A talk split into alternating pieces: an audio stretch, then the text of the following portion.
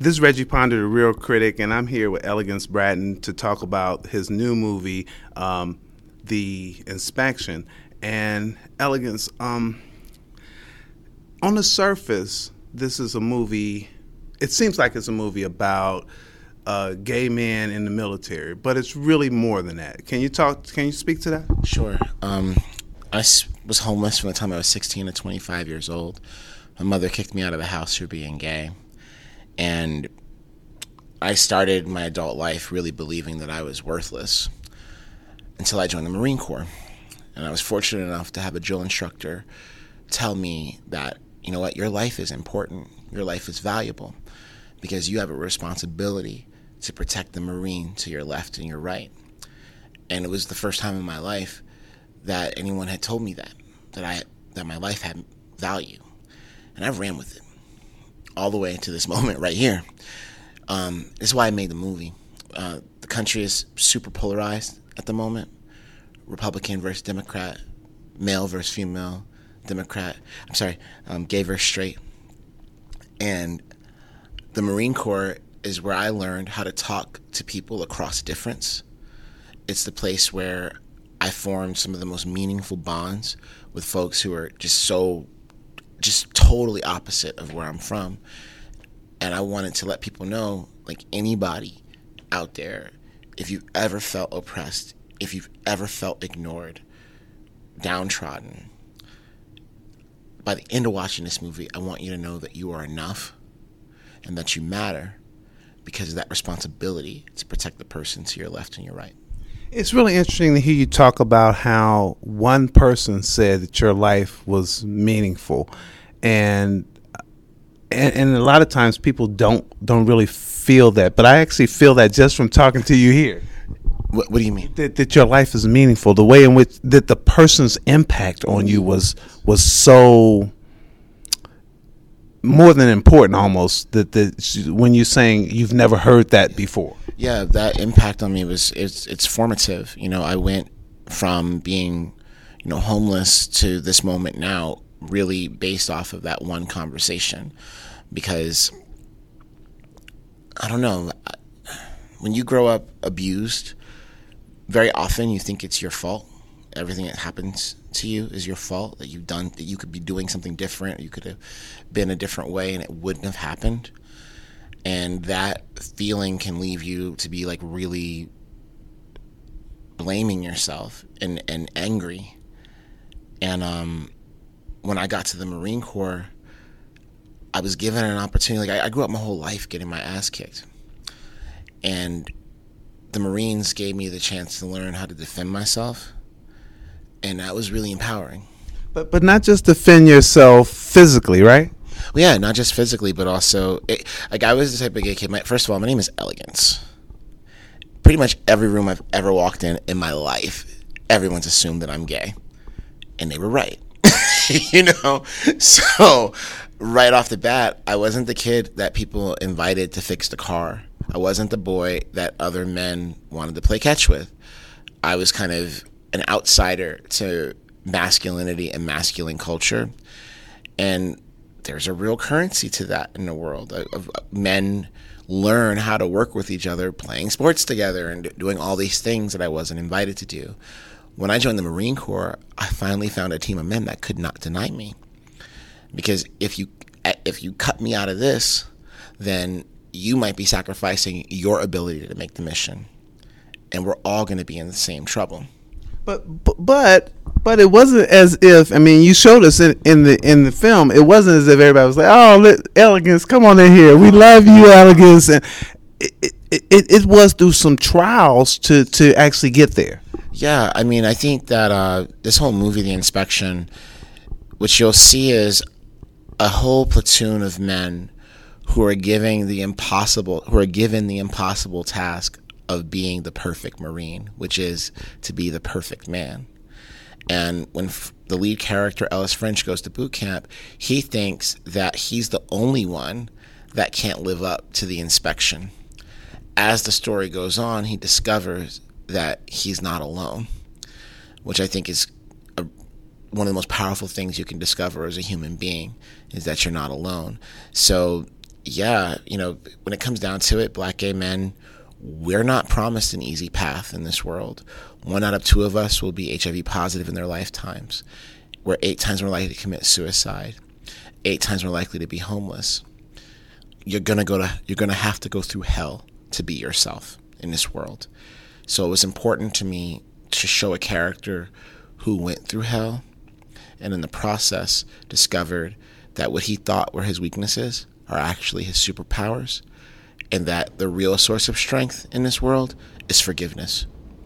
Wow. Wow. I, I, I felt this movie, and I felt this movie in a way that when I left, um, it, it, was it was more than just sympathy for for for your character.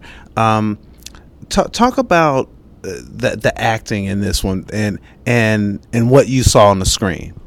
Wow, I mean, I was very relieved when I saw the final cut because you know you're in the middle of shooting the movie, so you just it's you you feel it's good in your bones. Jeremy, Gabby, Raul, and Bokeem, and the whole cast and crew, and we would have moments where we'd be like, "Wow, I think that was good," but you never really know until you get into the edit room. So watching it back for the first time, I was like, "All right, I made my first movie. I did it. You know, I guess I could tell you a story on set of like how, just to give you an idea of what it was like for me to direct the actors. So I remember like early on in the process. I mean, first of all, we were promised 23 days, but we shot in the summer in Mississippi. It was biblically hot.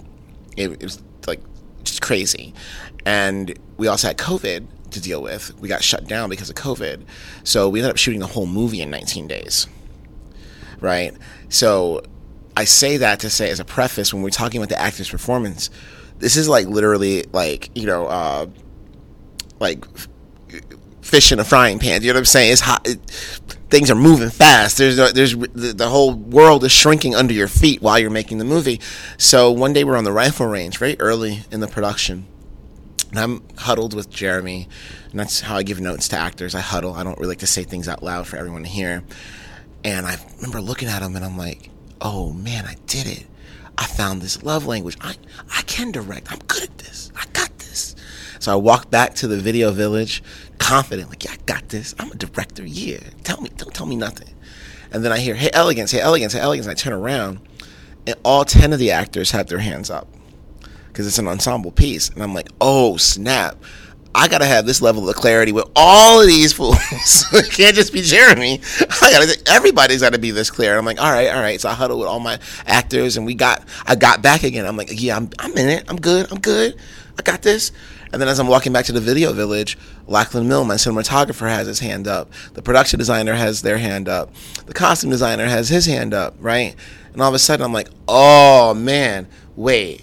Not only do I have to have this level of clarity with the actors but I have to have this level of clarity with everybody working on set too to set it up. So that's really what it was for me was a constant learning process and just adjusting the sights and understanding that just the power of collaboration and communi- clear communication. so so the first thought is the first question that, that I have after you telling me this is this whole issue of the first you're going to tell your story, but then the second issue that you're going to direct your story. Where did the strength of your past give you the strength to do this? Uh, my my good buddy Zach Vargas Sullivan, who's an executive at A24, he always and, and my husband Chester. Well, uh, let me start with my husband Chester. Actually, you know, um, I wrote three scripts in my third year of film school. Um, I just sold a TV show to uh, my house called My House to Viceland, and I had a little bit of money for the first time in my life, and I'm like, okay, I'm never gonna be this stable again. Let me write some movies right now, and I wrote the inspection, and I went to my husband Chester, and I was like, Chester, which which one should I do? And he was like, you have your job, which you do best. You take the audience to places that they can't ever go without you. You need to tell a story that is really personal, and you need to be vulnerable you need to do the inspection. So when you ask about the strength to tell this story, I gotta bring up Bay, because Bay held me down and pushed me and would not allow me to walk away from this, and because it was it's a lot to for me to excavate this moment in my life, and and my husband believed that I was strong enough to do it, before I did. Um, so I'm great. I, you know, I'm happy I married the right one. you know, um, that, being said, um, yeah, I would joke. My my buddy Zach would joke with me a lot because whenever he, you know, the biblical levels of challenges and obstacles that took place to get this movie to print, whenever it would happen, I would say to him, "Well, you know, I was homeless for ten years. I've been through way worse than this. I was a Marine. I've been through way worse than this. You know, if there's anything I can hope that people get from this movie, is that you know, I don't want to. I don't. I'm not trying to tr- prop up trauma as some sort of like special thing, but every human being goes through trauma, and once you've gone through it, you've now gained the strength from going through it, whether you realize it or not. So there was a lot of strength I didn't know I had until I got into this film, and I'm like, okay, I, man, I, I I've got a lot of endurance. I can do this. I'm so glad you brought this issue of trauma because when I when I left the movie, I said it had a lot of trauma in it, but it also had beauty in it. Thank you. Yeah, I mean, this is a movie that's all about like the incredibly complicated and messy ways that individuals interact with institutions and one another. And you know, the funny thing about being in boot camp, it's kind of like summer camp, jail, and a fraternity all wrapped up in one thing. And when you don't have nowhere to go, the things that would make you cry, so all of a sudden make you laugh, right? The th- the things that annoy you about a person, like I can't stand the way he chews food.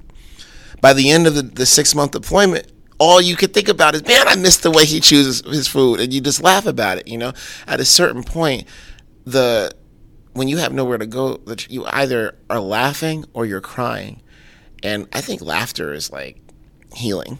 So I really tried to find a way to just exalt in the beautiful complexity of the human spirit.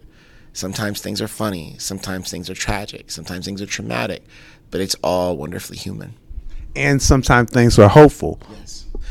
Yeah. Well, this is, I mean, this is the thing. It's like I'm an optimistic person. I believe, you know, you know, I'm not, first of all, I think patriotism has been co opted by the right, and that's a problem.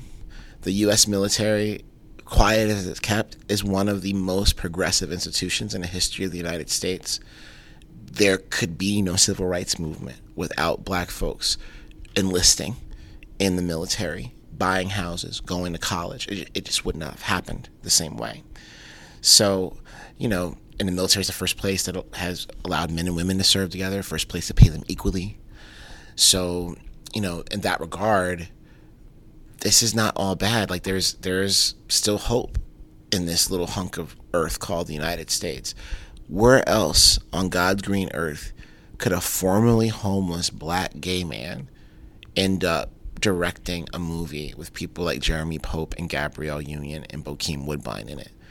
So that that that leads right into the next thing. Talk about your actors, because I, I asked you what you thought about it on screen, but tell me just tell me something about your actors.